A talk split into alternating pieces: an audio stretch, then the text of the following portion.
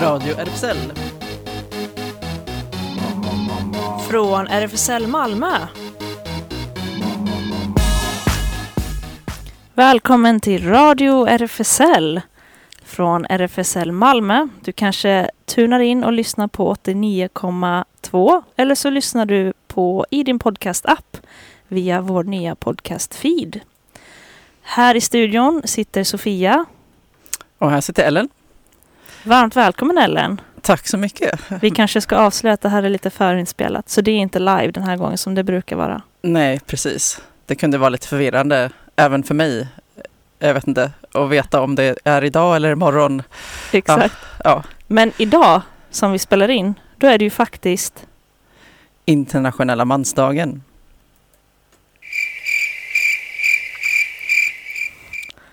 Det var en jättebehövande dag, känner inte du det? Ja, verkligen. Alltså, jag förstår ju upprördheten tidigare när det bara fanns en dag för kvinnor. Och, liksom, och sen så var det övriga året så var det inte för män. Jag vet inte vilka det var. Nej, men det kanske var eh, kvinnor 8 mars och sen så övriga icke-män resten av året. I, de, det är Eller? dagar för de som inte finns och de som inte har några kön till eller som alltså är kanske inte födda än riktigt, men Ja. de håller på att bli människor. Något sånt, men inte, Ja. inte var det då heterosis-män i alla fall. Nej, Utan, ja. nej, exakt.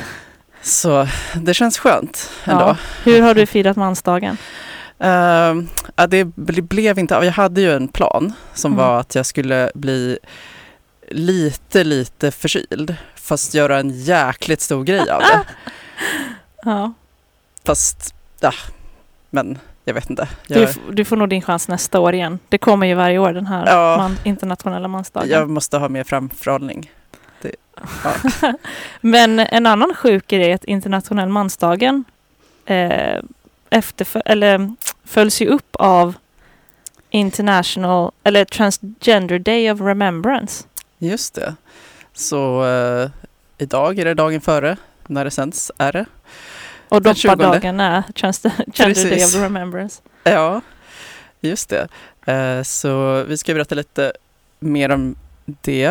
Och, eh, men i dagens sändning så har vi en recension av Mozarts eh, Requiem eh, som var på opera, eh, Malmö Opera och med Skånes dansteater.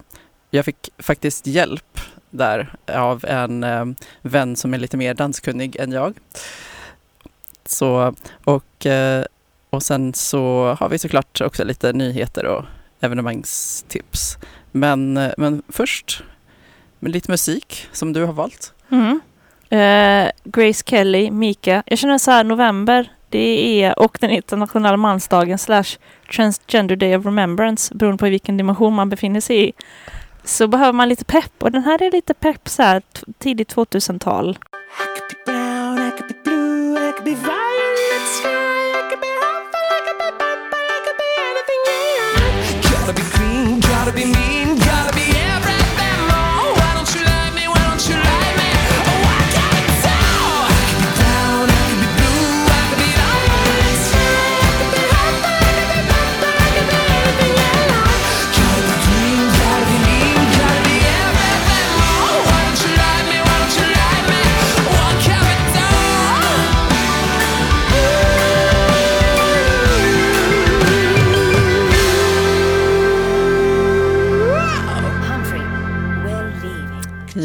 Grace Kelly. Den var kul. Mm.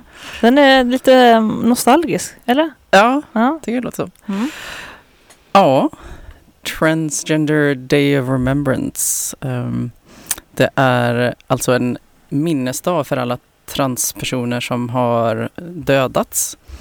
Så det är väl ehm, på det viset in, inte en så peppdag, men dock viktig att eh, minnas och uppmärksamma det våld som tyvärr pågår, eh, särskilt mycket mot transpersoner världen över.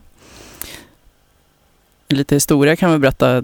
Den här dagen grundades då för 20 år sedan i år av Gwendolyn Ann Smith, eh, 1999 då, till minne av Rita Hester, eh, mördad i Alston, Massachusetts året innan, eh, 1998 då.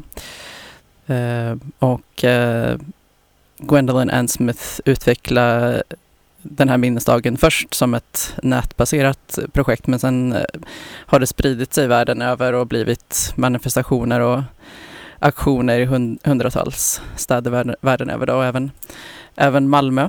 Och eh, när det här sänds i morgon då, den 20, eh, eller idag, hur man ser det när man lyssnar, så, mm, så pågår kanske efterhänget av mm, manifestationen som RFSL Malmö har ordnat. Eh, så den mm, pågår från halv sex på Möllevångstorget, eh, tror jag. Och, eh, Själva manifestationen. Manifestationen, ja. Ja, precis. Eh, och då är det eh, namn som läses upp då på, på transpersoner som har mördats. Eh, det är väl sen den här tiden förra året. Um, och jag var med förra året också. Det, um, och då, förutom namnen så läser du upp var någonstans personen blev mördad och, och också på vilket sätt.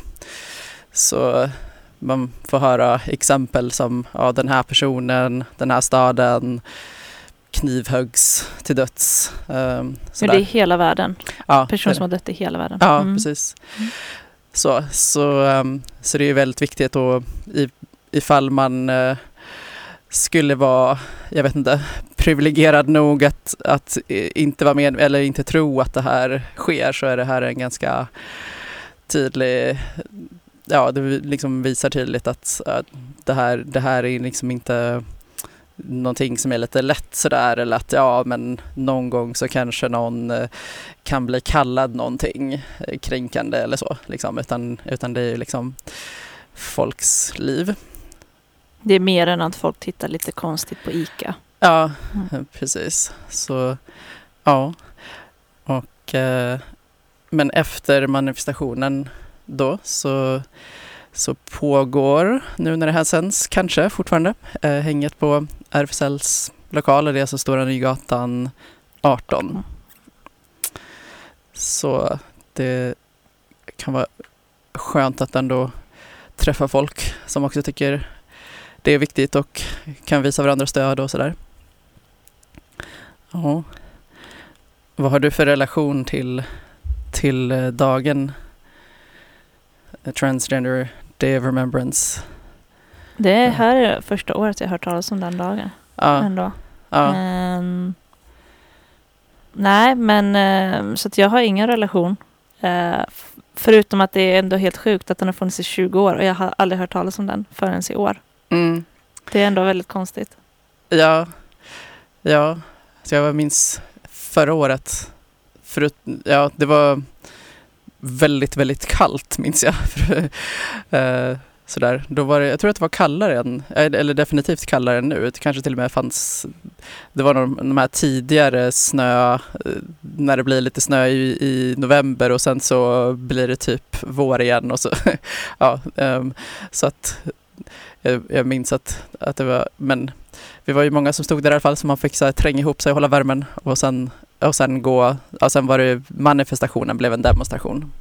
Eh, och då tror jag det tog samma rutt också från Möllevångstorget till Gustav Waldorfs torg där och så var det också något tal tror jag.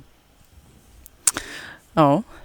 eh, en låt kan vi lyssna på.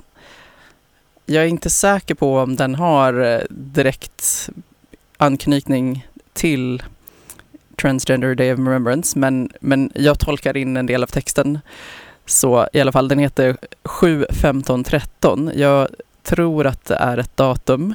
Eh, det kan vara 15 juli 2013. Artisten är Amerasu eh, och Eh, det är ju inte låttiteln men man hör eh, Remember ganska mycket upprepat.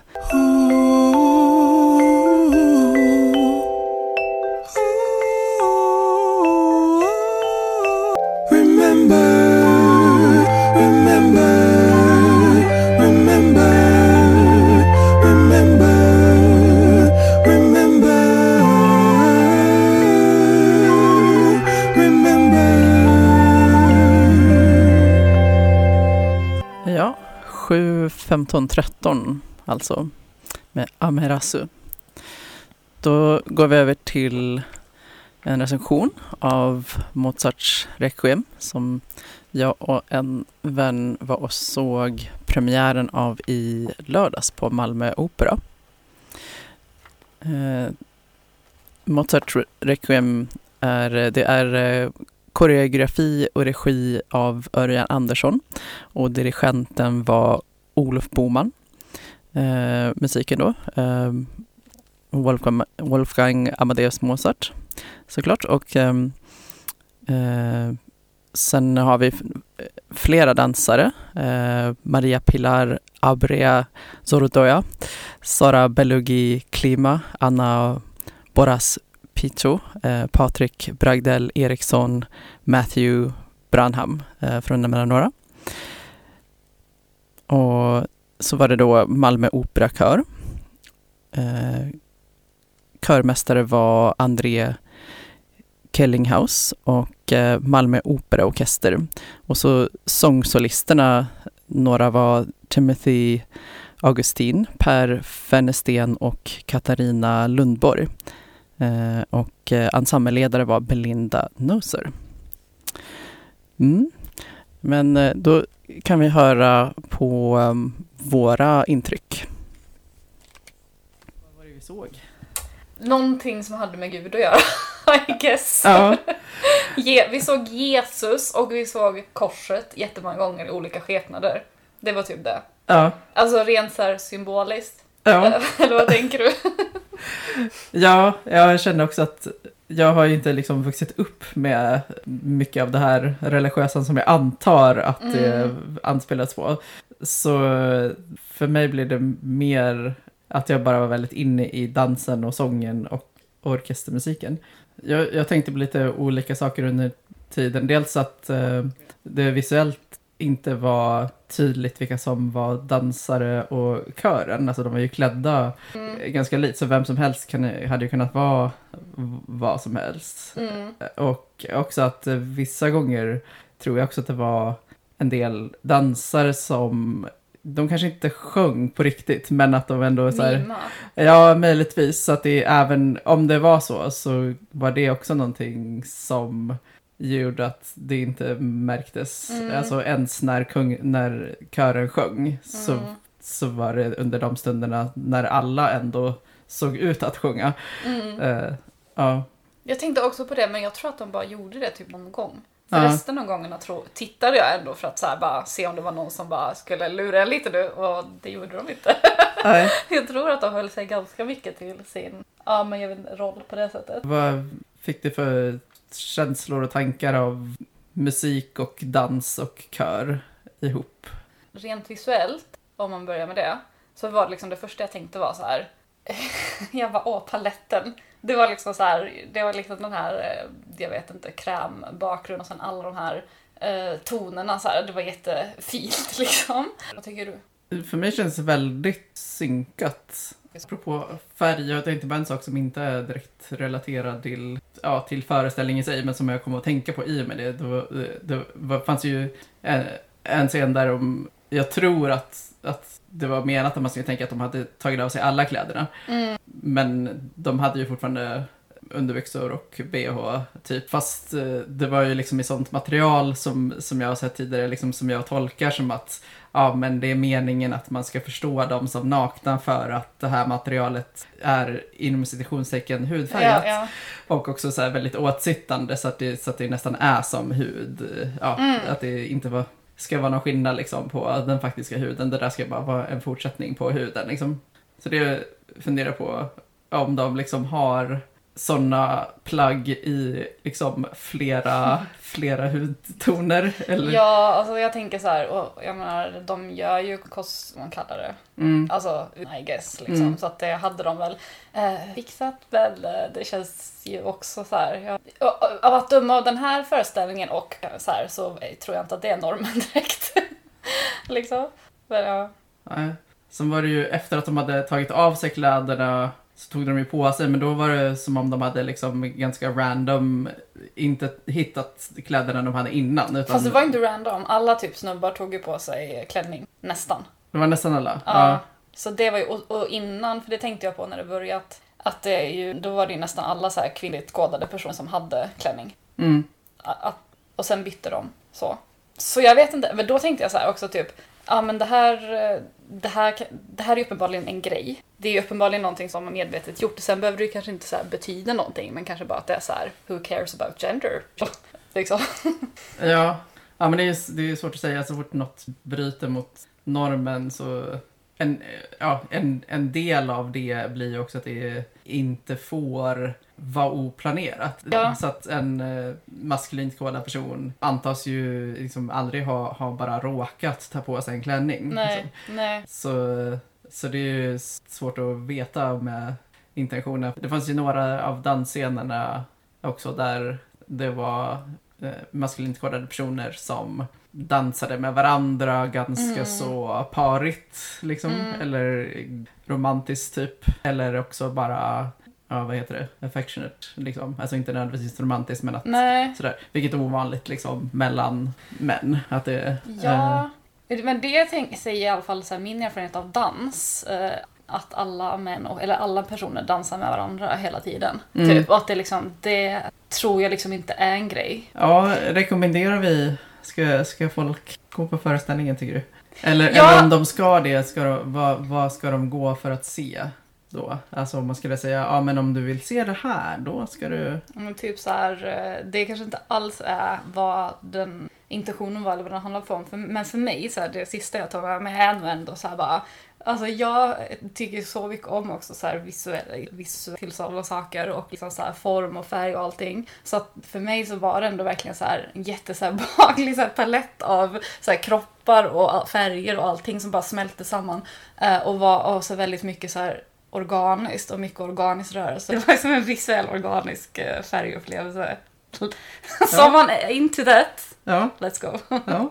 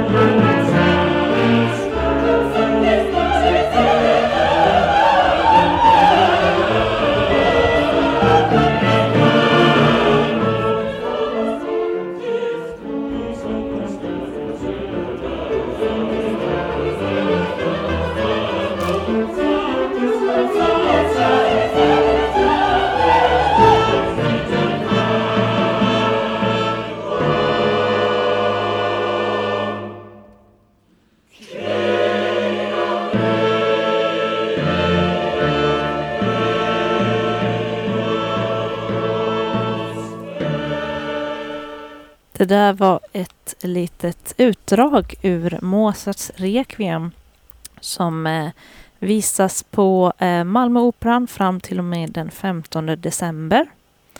Nu går vi över till nyheter. Trots sina uppenbara skyddsskäl har mottagare av årets Jörn Svensson-pris, hbtq-aktivisterna Abdullah Hosseini och Samia Ulla Amiri fått avslag på sina asylansökningar. Tvinga inte in dessa två killar i en dödlig garderob. Så skriver vänsterpartisterna Malin Björk och Kristina Höj Larsen i ett debattinlägg i veckans ETC. Abdullah och Samia Ulla är två 20-åriga killar som flydde till Sverige för fyra år sedan. De var här för, det var här i Sverige som de lärde känna varandra och sedan augusti förra året är de två eh, aktiva i kampen för hbtq-personers rättigheter. Trots sina uppenbara skyddsskäl hotas de nu av utvisning till världens farligaste land, Afghanistan. Den 2 november tilldelades dessa modiga killar årets Jörn Svensson-pris som varje år delas ut på Vänsterpart av Vänsterpartiet till framstående hbtq-aktivister. Priset delas ut under vänsterdagarna i Göteborg som, helgen, eh, som pågick i helgen. Kammarkollegiet söker transpersoner som har rätt till ersättning. Kammarkollegiet i Karlstad är ansvariga för att informera de personer som steriliserats efter en könskorrigering mellan 1972 och 2013 om att de är berättigade till statens ersättning på 250 000, eh, 225 000 kronor. Sedan 1 maj 2018 har 507 berättigade personer beviljats ersättning men Kammarkollegiet i Karlstad vet att det finns fler personer med rätt till ersättning som inte sökt pengarna. Vi tror att det finns sammanlagt 600 till 750 personer som är berättigade till ersättning och det är de vi söker, säger Anna Gildenhed, skadereglerare på Kammarkollegiet i Karlstad. Att skicka in sin ansökan till Kammarkollegiet i Karlstad är tidsbegränsat till 1 maj 2020 och därför arbetar man nu hårt för att få ut informationen innan det blir för sent. Pete Buttigieg, den demokratiska borgmästaren i lilla South Bend, Iowa, har dragit iväg från sina medtävlande som demokratisk presidentkandidat 2020. Det visar en färsk opinionsundersökning. Upp, undersökningen gjordes av Des Moines eh, register CNN och visade att Buttigieg samlade 25 procent av de som ska stå för den demokratiska nomineringen. Klart över senator, eh, senat, senatorn Elizabeth Warren eh, som fick 16 procent av rösterna eh, och även mer än den tidigare vicepresidenten Joe Biden på 15 procent och senioren Bernie Sanders på 15 procent. I motsvarande undersökning i september i Iowa låg hans stöd på 9 procent. Så det är en rejäl uppryckning för Buttigieg. 60-tal gripna på hbtq-bar i Kampala. Polis slog till mot en hbtq-vänlig bar i Ugandas huvudstad Kampala på tisdagen och grep 67 personer som nu anklagas för ett brott som ungefär motsvarar förargelseväckande beteende. Människorättsorganisationen Chapter 4 Uganda säger till AFP att polisens avsikt var tydlig, att hota och skrämma hbtq-personer. Motivet är homofobiskt, säger hbtq-aktivisten Raymond Kara, eh, Karuhanga till Reuters. Gay i Myanmar. Så mobbades Kyav Zid Win, 26 år, till döds. När kollegorna fick veta att Kyav Zin Win var homosexuell förvandlades hans arbetsplats till ett helvete. Efter Kyav Zin Win blivit ofrivilligt outad av kollegorna Eh, förvandlades hans arbetsplats till ett helvete och hans kollegor började bland annat att diskutera hans läggning i en intern chattgrupp. I juni tog Kuav sitt liv. I ett sista inlägg på Facebook berättade han om mobbningen och publicerade utdrag ur chattgruppen med till exempel eh, det som har skrivits om honom. Jag försökte men jag kunde inte längre stå ut med mobbningen. Jag är rädd för att göra det här, men jag är mer rädd för människorna. Förlåt mig och minns mig. Det skrev Kiev på sin Facebook. I ett tal i fredags kallade påve Franciscus de politiska ledare som uttrycker hat mot hbtq-personer för klart jämförbara med nazister. Påven talade inför en internationell samling jurister i Rom och fördömde den hatkultur som breder ut sig och förföljer judar, romer och hbtq-personer. Jag måste säga att när jag hör vissa politiska ledares tal idag känns det som att Hitler från 1930, eh, som Hitler från 1934 eller 1936, sa påven med en rysning. I talet fördömde påven också rasbaserad polisbrutalitet, godtyckliga arresteringar i förebyggande syfte och att rättssystemet i många länder inte straffar storföretagens brott mot miljön. Mike Pence är mycket stolt över lagen som gör att adoptionsbyråer kan neka homosexuella. Trump-regeringen har nyligen gjort en lagändring om att göra adoptionsbyråer åt att de återigen kan neka par av religiösa skäl. Till exempel om det par som önskar att adoptera eh, är samkönat. Det, registrerar, det rapporterar QWERTY och QX. I ett tal berättar USAs vicepresident Mike Pence om hur stolt han är över lagändringen som bland annat betyder att det blir svårare för samkönade par att adoptera. Jag kan inte vara mer stolt över att på president Trumps initiativ och med ett starkt stöd från ledare inom fostervården, adoption och religiösa samfund. Vi har tagit det här avgörande beslutet och vi står upp för religionsfrihet samt för att troende organisationer ska få vara, vara verksamma inom adoption. Så sa vicepresidenten i sitt tal. De vill lyfta fram sydasiatiska hbtq-personer i Sverige. I stora delar av södra Asien är homosexualitet förbjudet och hbtq-personer lever under förtryck både där och i Sverige. Men detta vill gruppen South Asian Pride ändra på, skriver QX. South Asian Pride är en plattform för sydasiatiska hbtq-personer som startades i Stockholm i januari 2018. I Indien legaliserades homosexualitet 2018 men det är fortfarande förbjudet i resten av Sydasien. Där lever hbtq-personer i förtryck och South Asian Pride menar att det även gäller hbtq-personer med sydasiatiskt ursprung i Sverige. Det vill gruppen nu ändra på. Gruppens mål är att uppmuntra och inspirera sydasiatiska queerpersoner samt att försöka sprida budskapet till deras föräldrar att, homosexualitet, eh, att eh, homosexualitet är okej. De vill också öka medvetenheten i Sydasien kring homosexualitet där det i många länder är förbjudet i lag och där man som hbtq-person riskerar livet på grund av sin sexualitet. Monumentalt manligt nakenmåleri under klubben nästa måndag. Måndagen den 5 november utropas ett historiskt nakenmåleri av den svenska konstnären Dick Beer på Auktionsverket. Tänk, tänk efter, hur mycket plats har manligt nakenmåleri fått i den svenska bildkonsten sedan 1800-talet? Carl Larsson hade någon enstaka manlig modell. Ernst Josefsson eh, Näcken har blivit ryktbar av andra symboliska eller nationalromantiska skäl. Den enda med klar övervikt manligt naket är väl blåmålaren Eugen Jansson.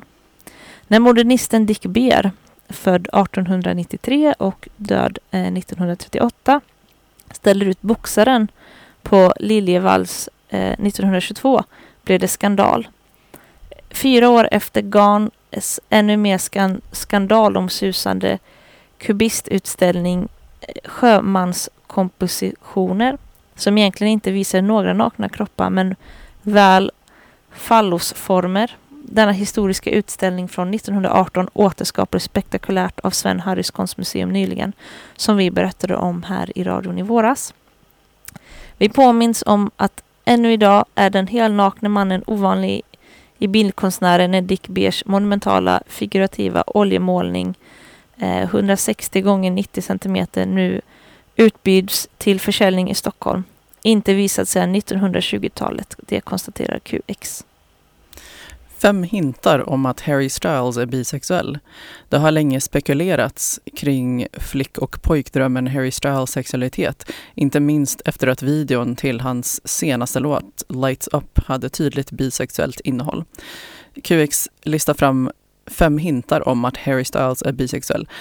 Bland dem är att hans nyaste låt Lights Up släpptes på nationella kom ut-dagen. Och han har dessutom sagt saker som “Vi är alla lite gay, eller hur?” på sin turné.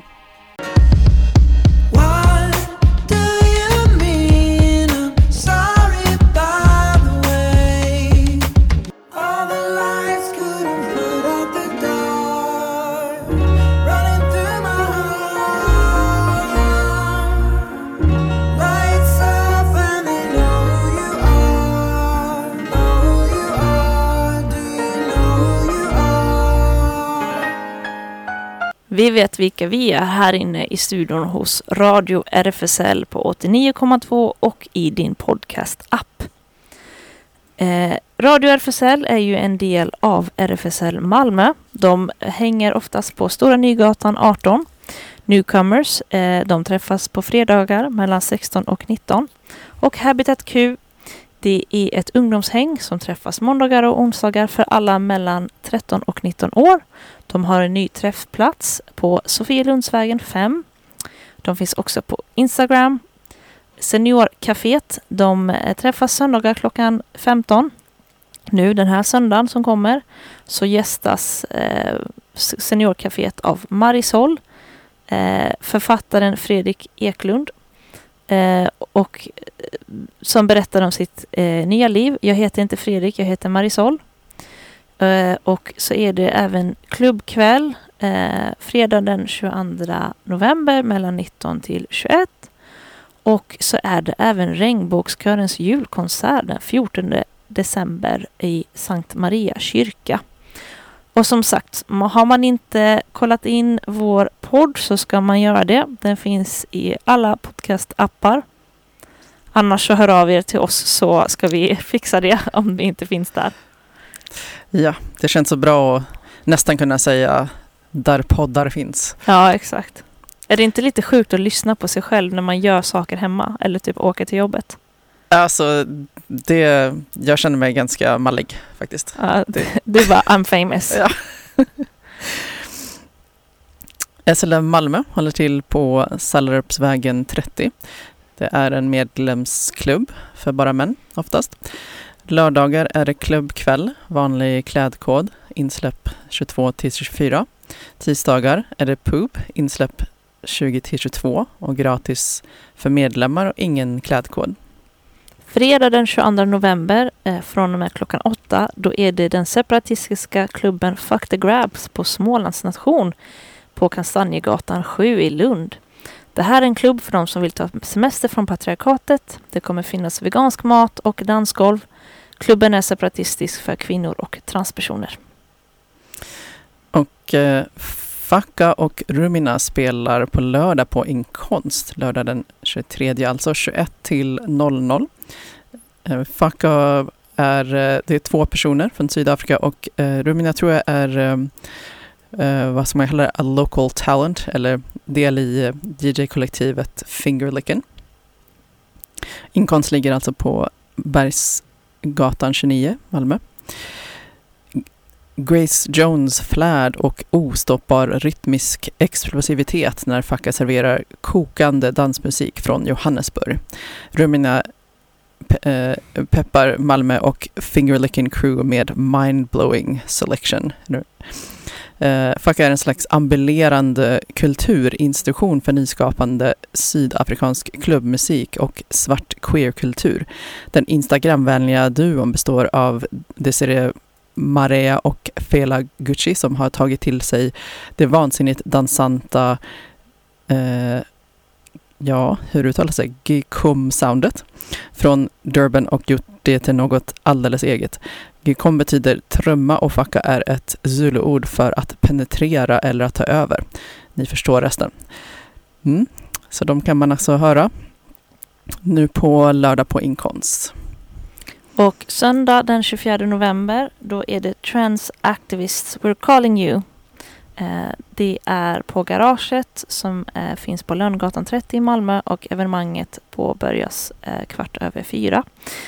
Det är ett evenemang om transaktivistisk historia, visioner och, transaktiv och ska vara en transaktivistisk mötesplats. Och det var allt för den här sändningen. Nej, vi kanske ska berätta lite om hbtq-relaterade filmer på repertoaren. Ja, just det. Eh, nu ska vi se här. Och scrolla ner.